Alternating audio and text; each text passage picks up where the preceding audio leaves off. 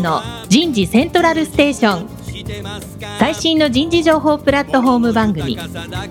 日本最大級の人事エグゼクティブクラスのコンソーシアムの代表を務めシンガーソングライターとしても活躍する楠田優が有名企業の人事や人事をサポートする企業の方をゲストに迎えて第4次産業革命時代に我が国の人事がなすべきことを模索しながら情報提供していきます。この番組は株式会社アイプラグタレンタ株式会社株式会社ファーストキャリア株式会社 AW ステージの提供でお送りいたします日本の未来は明るいと思うなら津田優の人事セントラルステーション。最新の人事情報プラットフォーム番組パーソナリティの楠田優です。皆さんこんにちは。今日お送りするテーマは、22卒採用のオンライン化から見た課題と23卒採用の変化になります。田村彩の健康ポイント。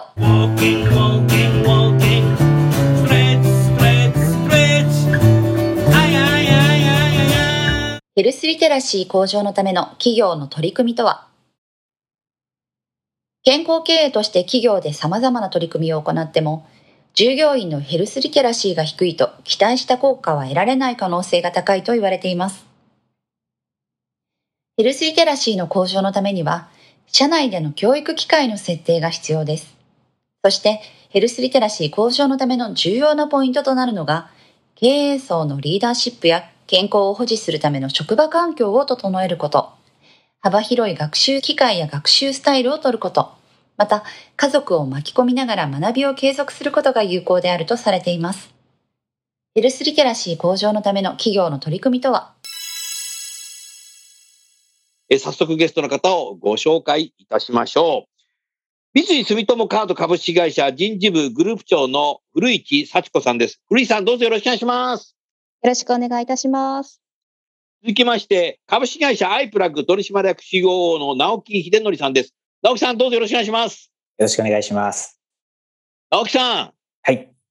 なかなかさ、ええ番組収録終わって打ち上げっていうことでさ、ええ飯食いに行けないね。いけないですね。ねえ、コロナ、オミクロンがなんかすごく増えちゃってさ、はい。僕なんか3食さ、自炊してるよ、今。あ、そうなんですね。この前さ、なんか22時ぐらいかな、うんうん。外食しようと思って歩いたんだけど、全部店も閉まっててさ、ああ。あれ ?1 キロぐらい歩いたけど、一点もやってなくて、あ戻ってきてご飯。飯炊いて、食べて寝たね。なるほど。まあ、どういう時代になっちゃったんだっけね、地球規模でね。うん。だからさ、もうビザカード使うところがないじゃないか、みたいな形で。あでも、でも、アマゾンの支払いビザカードだから、まあいいか、みたいな形でですね。古市さん。はい。えービザカード使ってます。ありがとうございます。そういうつなぎ方ありがとうございす。ます。はい。あうんの、弊社、クレジットカードの会社になりますので、あの知っ、てるよ。使っていただいているのは大変、大変ありがたいです。あ、だからコンビニで買うのにもう僕のカードはタッチするだけなので、もうね、現金でさ、支払って、コイン釣り銭もらうのがなんかもう汚いんじゃねえかみたいな。そうですよね。やっぱコロナになって、皆さんその現金の受け渡しっていうところに衛生的な面でも、やっぱり違和感がだんだんこう生じ始めていて、逆に言うとカードとかまあタッチで支払うっていうのがもうだんだんスタンダードになってきてるっていうのが今の感覚なんじゃないかなって思ってます。コロナで一気にそうなっちゃったね。なりましたね、本当に。買い物はもう本当ね、現金あんまり使わないよねそう。ですよね。もうだから、キャッシュレスがもう当たり前の、まあ、時代だし、どの層の方もキャッシュレス使ってるっていうのが、割と今の日常じゃないかなって思いますね。うん。もうタクシーなんか乗るのにも GO で呼んじゃうから、ああ、進んでらっしゃる。はい。GO で自動的にあのビザカードから引き落としされるだけだから、そうですよね。タクシーに乗るのにも降りるときも支払いしないからすぐ降りていっちゃうし。なんかね、急にね、なんか時代変わったなっていうことで、うんビザカードさんのおかげですね。ありがとうございます。さあ、今日の本題。22卒採用のオンライン化から見た課題と23卒採用の変化ということで、聞くところによるとね、三井住友カードさんは、23卒からなんかこの初のオンラインで、あの、インターンシップやったとかって聞いてるけど、はい。その辺の話を今日、直樹さんと一緒に聞かさせていただいて、はい。いろいろね、盛り上げていきたいなと思いますけど、どんなインターンシップされたんですか？あの、いろいろインターンシップの種類あるんですけど、大きくまあ3つありまして、?3 つ。1つ目。はいまあ一つが、いわゆるこう、事業理解のインターンシップでありまして、まあうん。弊社の会社のクレジットカード会社って何やってるの？みたいなところを学んでいただくインターンシップを一つやりました。なるほど。で、二つ目がデータへのインターンシップってなりまして、これは何かっていうと、今、あの、キャッシュレスが進んでいて、お客さんの、まあ、購買データとかって非常に集まってきますと。で、それを使って、でさらにこうサービスを良くするような、あの、新しいビジネス領域っていうのが生まれたので、そういったデータに長けた人材を集めるためのデータを使ったインターンシップっていうのを二つ目にやりました。はい。で、三つ目がプレミアムインターンシップというのをやりまして。プレミアムインターンシップ。はい。これはですね、いわゆるだから通常のインターンシップよりも、こう、一段こう階層、まあ、視座を上げるためのものなんですけれども、どちらかというと、事業戦略とか、そういったところを考えて、まあ、プレゼンテーションいただくっていうインターンシップ3つを、まあ今回取り組みをやりました。すごいね。はい。直樹さんかっこいいね。そうですね。実際、古市さんやってみてどうでしたか？あの、私、まあ、人事来て間もない部分もあるんですけれども、やっぱりそれぞれのインターンシップの企画が違うと、集まる人材も結構違ってまして、なるほど。あの、見てる方も非常に楽しいというか、期待以上のあの成果を出されたインターンシップだったんじゃないかなと思ってます。うん。なるほどな。あの、オンライン上でインターンシップやるって、なんか臨場感ってどうしてんのかなとか、インターンシップを仕切ってく三井住友カードさん側も難しいんじゃないかなと思うんだけど、何かその辺の苦労話とか臨場感とかなんかエピソードありますか？はい。あの、おっしゃる通り、やっぱり対面でやるのとオンラインでやるのとの最大の違いって、あの緊張感なんですよね。みんな家から入ってるからさ、そうなんです。別な意味で緊張感なくて、はい。お母さんとかも時々映っちゃったりして、今通ったでしょみたいな。そうそうお部屋のね、後ろが見えちゃったりとか。まあ、それはあるんですけれども、やっぱりあの、どうしても自然体、まあ、緊張感緩みやすいって部分があったりして、こちらが一方的にこう、プレゼンテーション形式で話していると、やっぱり学生さんの集中力が切れてしまうと。これは別に学生だけじゃないところもあるんですけど、なので、あの、運営側も少し工夫をしなければなということで、今までのプレゼンテーション、一方的にやっぱり説明するフェーズがこう多く取られてたんですけど、それを割とこうショートタームで区切って、学生さんたちに少し質問を投げかける、あの、面を入れたりとか、そういう工夫は、あの、させていただいてますね。みんな喋ってくれた？はい、あの、喋っていただけます。優秀な学生が多分エントリーしてきてんだろうね。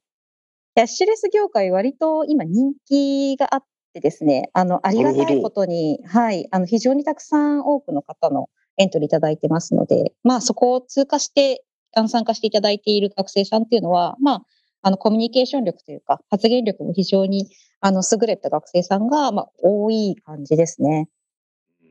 はい。直樹さんでもね、学生さんにこううまく話してもらうっていう仕組みって、あれいい当たり前かもしれないけどいいことだよね。そうですね。参加型はいいですよね。うん。うん直樹さんなんか質問ありますか？あそうですね。今回、インターンシップにおいて、コース別のインターンシップというようなあの立て付けもあられると思うんですけど、コースを分けられた背景って何かおありになるんですか？おそうだね。ありがとうございます。あの、コースを分けた背景としては、取りたい採用人物像っていうところに、実は種類というか、4証言ぐらいに、こういう人物が欲しいよねっていうタイプ別の、まず目標設定を今回したんですね。あなるほど。はい。なので、例えばもともとは、あの、やっぱりこう、曖昧にですね、なんとなくコミュニケーションもできて、元気で、明るい人みたいなところで、こう、評価基準が割とこう、定性的な部分が多かったんですけど、それをもうちょっと定量的に、まあ、あの人事も採用担当変わりますので、それでもあの質を担保できるというか、優秀な方を採用できるように、定量的なところも取り入れて、今回、タイプ別の採用人物像っていうのを改めて作りましたうん。で、それを取っていくというところになると、やっぱり同じコンテンツだと集まってくる方も同じ方が集まってしまうというところがあるので、まあ、来ていただきたい方に合った形のコンテンツを用意して、まあ、それぞれの入り口から入っていただくということを考えたっていうのが、まあ、設計の裏側のお話でございます。なるほどね。はい。実際インターンシップ運用するのは人事なんだろうけど、その参加する企業側、当社側は結構現場の社員が出てくれるの？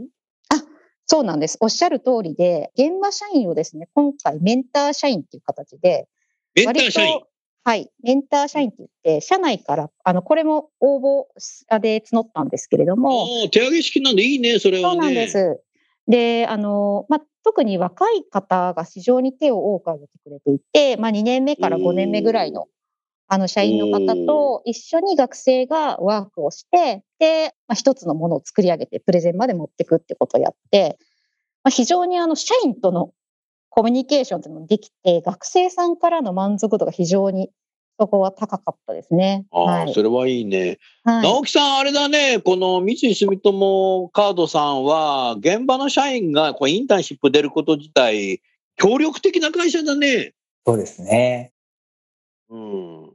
古市さん、いろんな企業にこういう話聞くとね、結構現場の社員がね、はい。協力的じゃない会社もあるのであ、多分この番組聞いていると、多分羨ましがるよ。そうですね。あの、うち、リクルーターをこう育成するっていうのもかなり昔から実はやってまして。はい。リクルーター制度っていうのを作って、そこに、いわゆるこう、アサインされた社員の方に対して、まあ、こういうことをうん学生さんに伝えていきたいのだっていうところを、まあ、人事の方から思いの丈をお話しさせていただいて、適宜活躍いただくっていうのを、結構もう本当に5、6年前からずっとやって、で、今の仕上がりになってる感じですね。なるほどな。はい。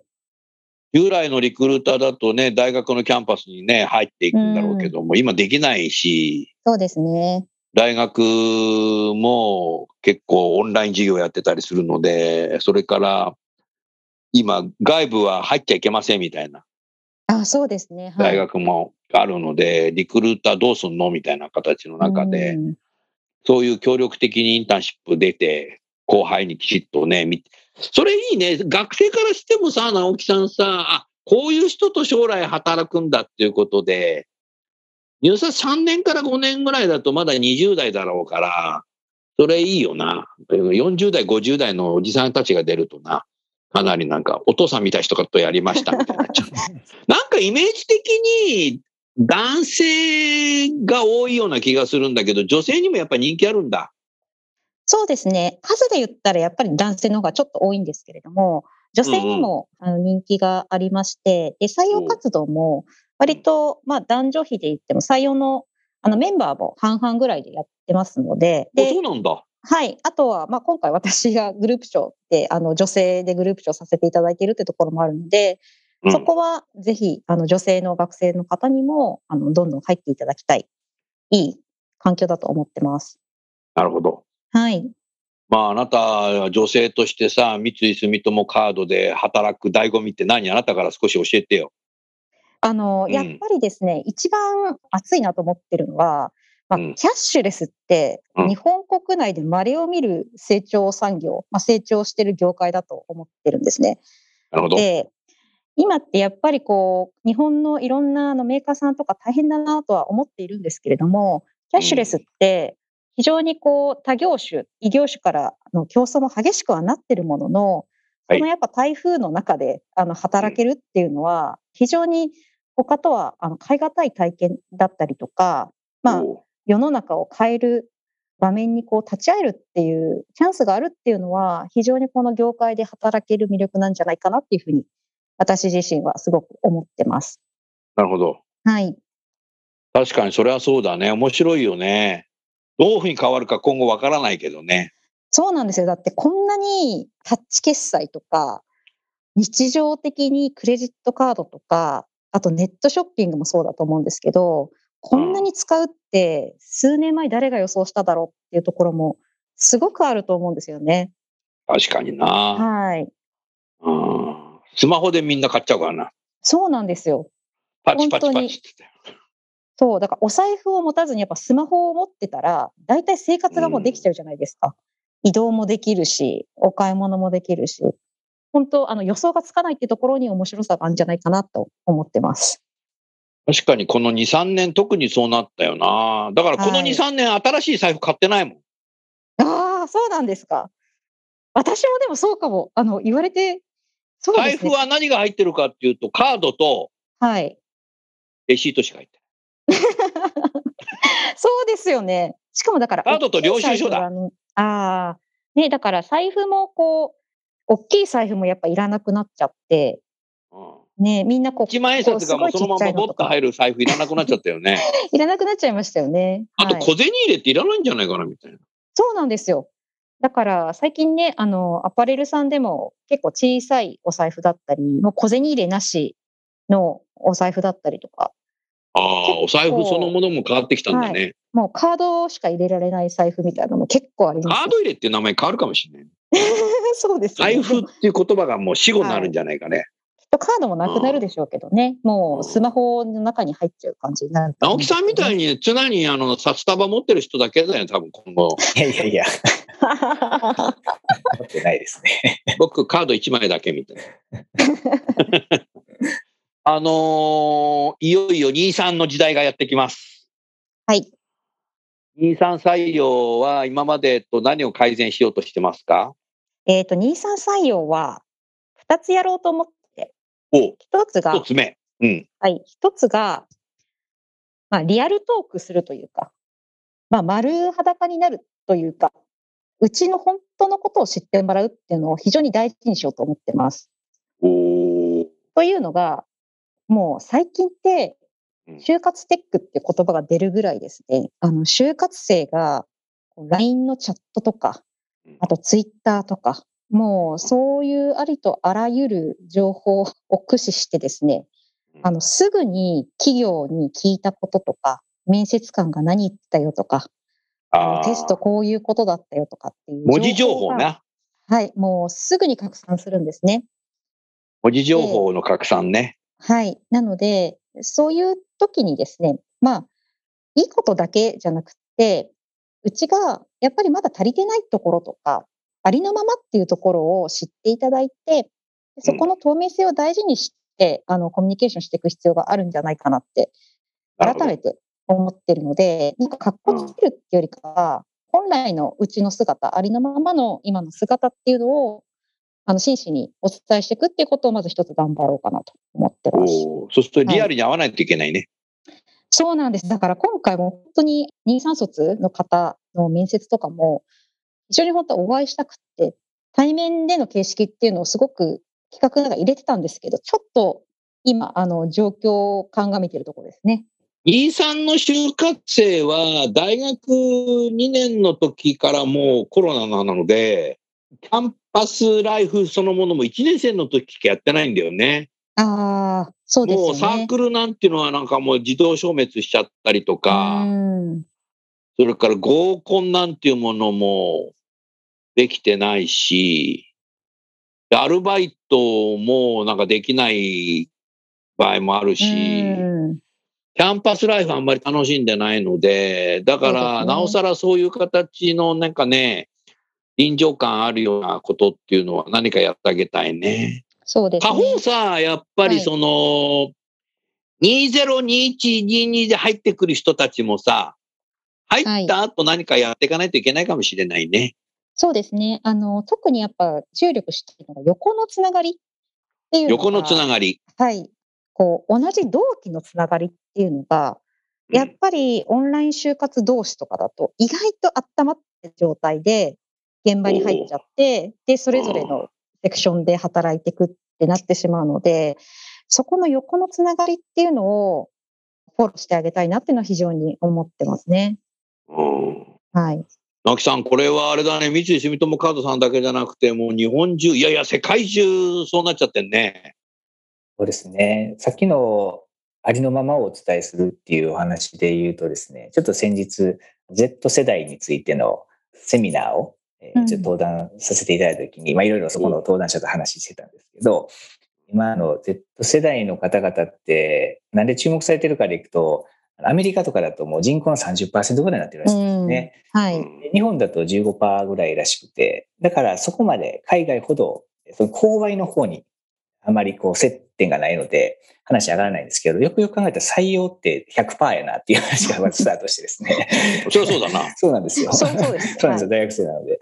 で、さらにその中の価値観。23Z みたいな。そうなんですよね。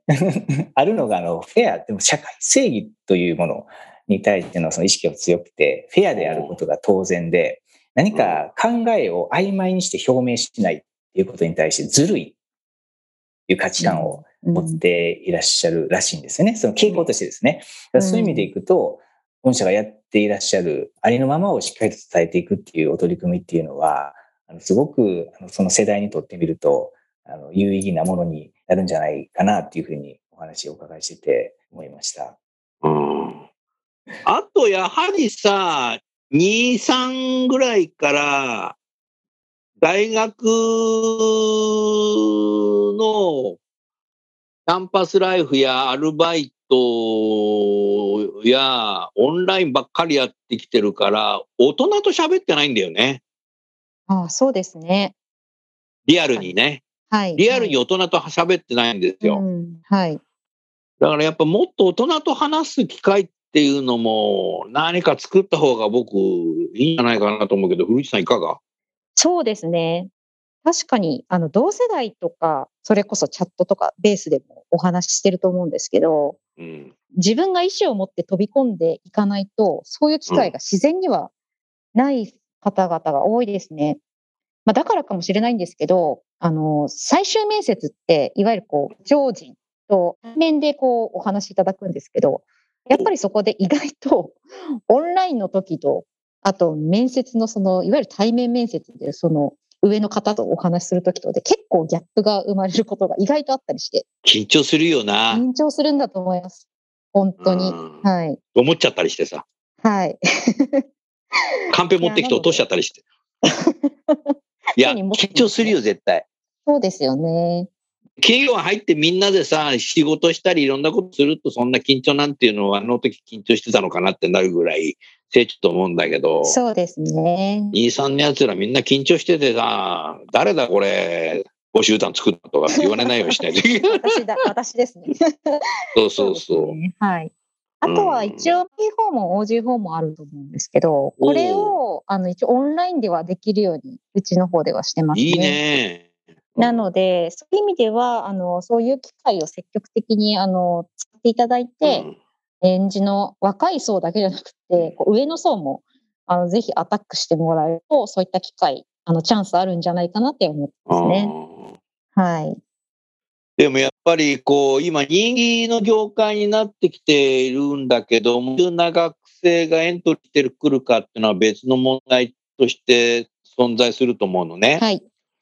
だからそういう中でさ、この新卒ダイレクトリクルーティングっていうのは何か使ってるの？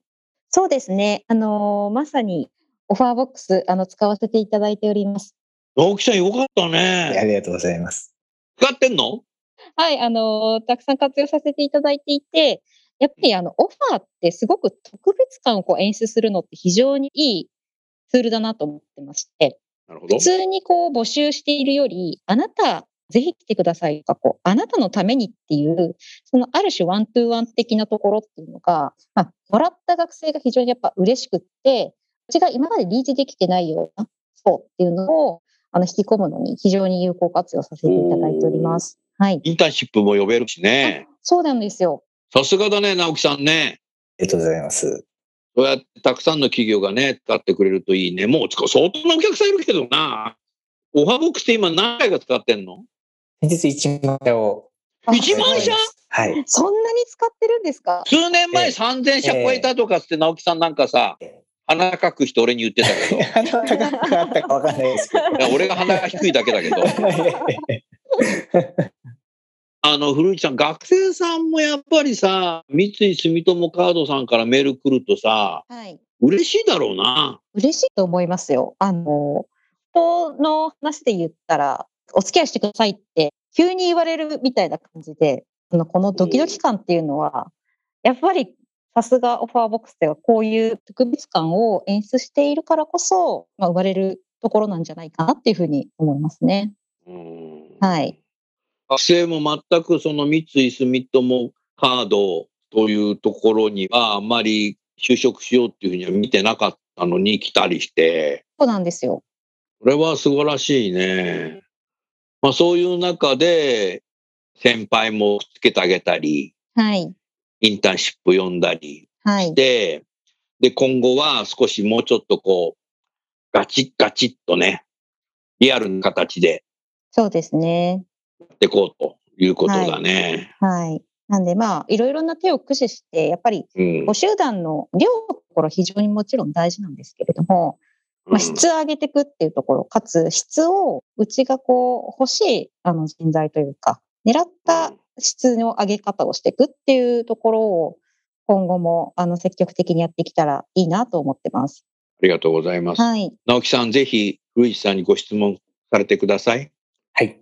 採用をされる時の考え方として、学生さん一人一人に対して寄り添っているというか、近しいポジションで採用活動を進められているなという印象があったりするんですけど、まあ、それはメンターをつけられたりということもそうですし、えーそれこそあのご集団形成においてもあのしっかりターゲットを定められて、えーそこのあの層をしっかり集めに行かれるとかいうこともそうですし、そういった個人に向き合う寄り添いながらえー採用を進めていかれることをやられているこう背景にある御社の価値観とかですね、はい、はい。採用に対する考え方とかそういうのってあったりされるんですか？ありがとうございます。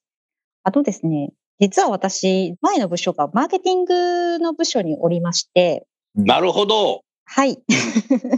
カスタマーサクセスをやってたわけだ。はい。カスタマーエクスペリエンスをやってたわけだから。はいそうなんです。なので、やっぱそこの経験も、ぜひ採用の方にも活かしたいなっていう、あの、非常に強い思いもあります。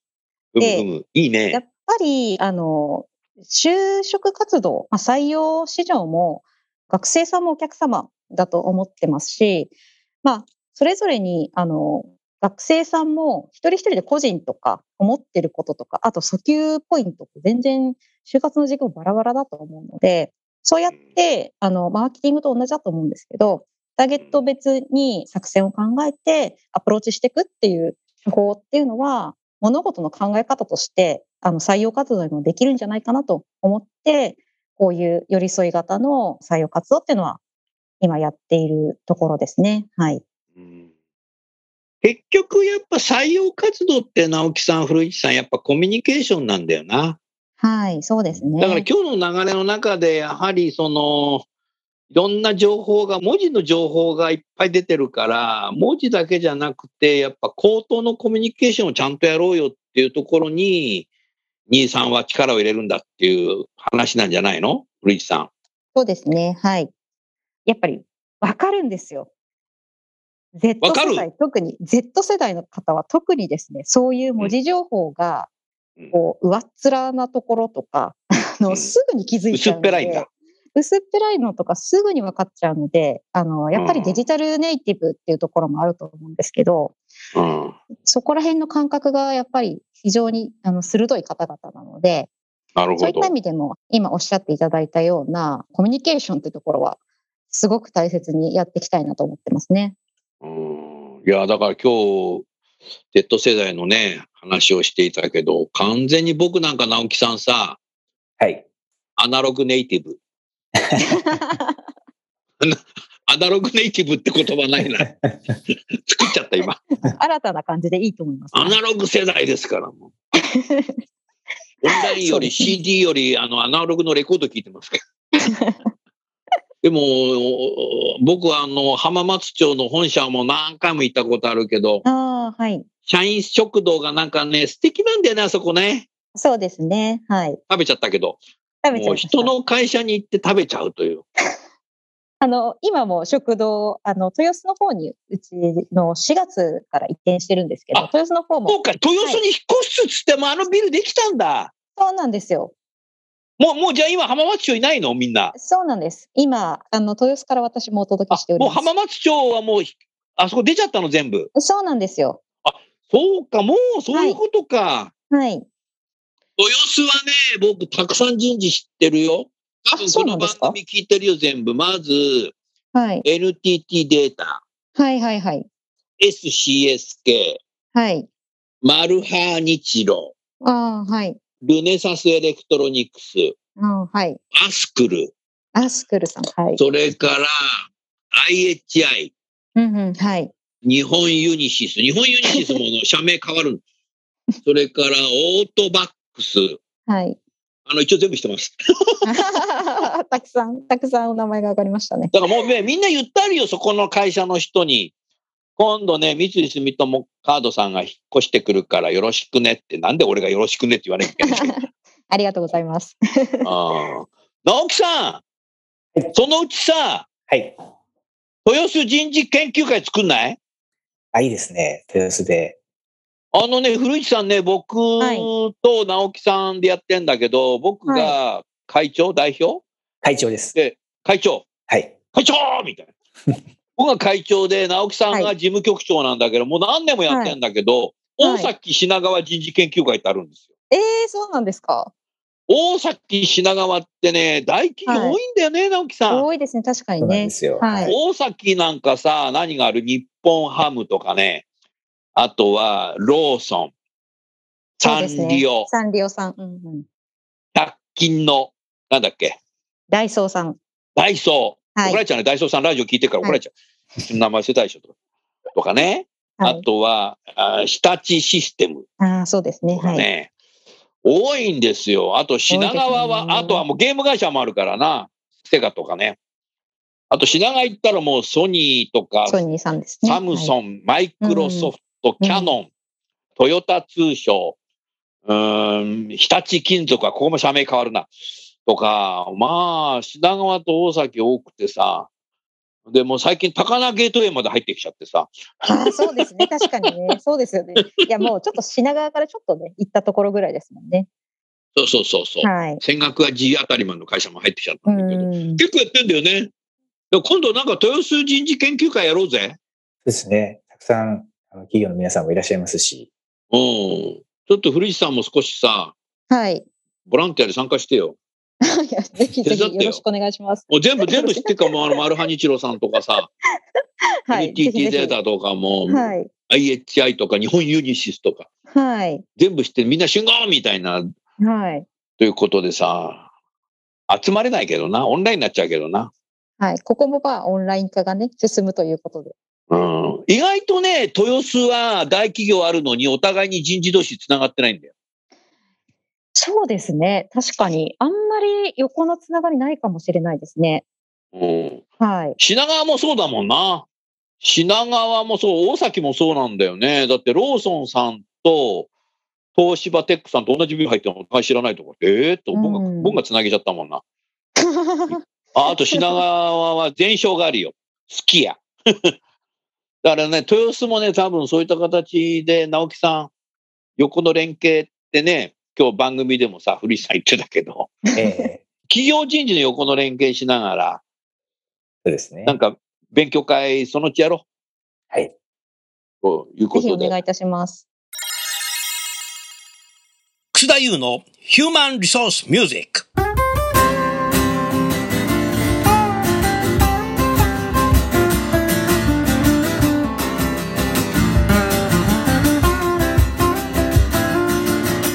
の曲は承認。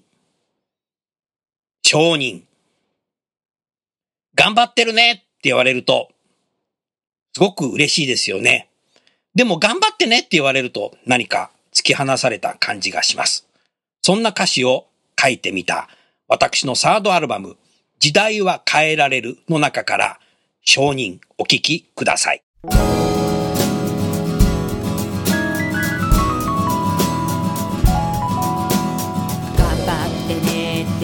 れるのは冷たい言葉だから頑張ってねって言われるのは見捨てられてる気がする。頑張ってるねって言われると目をかけてくれてる気がする。頑張ってるねって言われるなら頑張れる。んだけどな頑張ってねって言われるのは冷たい葉だから。頑張ってねって言われるのは辛くなるだけさ。頑張ってるねって言われると目をかけてくれてる気がする。頑張ってるねって言われるなら本当に頑張れるんだけどな。見捨ててる言葉と認めてる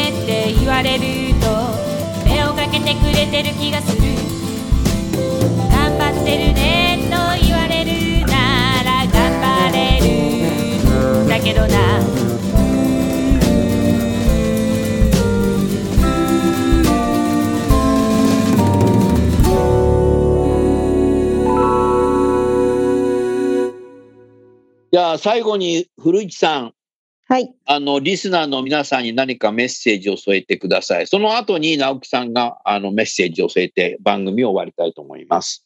じゃあ古市さんどうぞよろしくお願いします。はい。えー就活生の皆さん、今、コロナで非常に大変な時期だと思うんですけれども、まあ、自分の社会に出る一歩を決める大切な大切な時間だと思っているので、この時間を有効に活用して、輝く未来を勝ち取っていただければと思っております。私もあの人事の立場から応援しておりますので、体に気をつけて頑張ってください。当社もよろしくお願いします。ありがとうございます。ありがとうございます。それでは最後に直樹さんメッセージをお願いいたします。はい。今日のお話をお伺いしていて、あのやはりマーケティングという観点を採用に紐付けていくという、あの辺の考え方の延長線上に、その個々人にあのしっかり一人一人向き合っていくという、あのそういうスタンスがあるということが非常に感銘を受けました。どうもありがとうございました。ありがとうございます。えー、リスナーの企業の人事の方、豊洲の会社であれば、また皆さんとね、えお会いできるかなと思ってますけど、豊洲以外の企業の方も、ぜひね、引き続き番組をお聞きしていただきたいなと思います。それでは最後にゲストの方をご紹介して番組は終わりましょう。三井住友カードの古市さん、アイプラグの直樹さん、どうもありがとうございました。ありがとうございまし。た。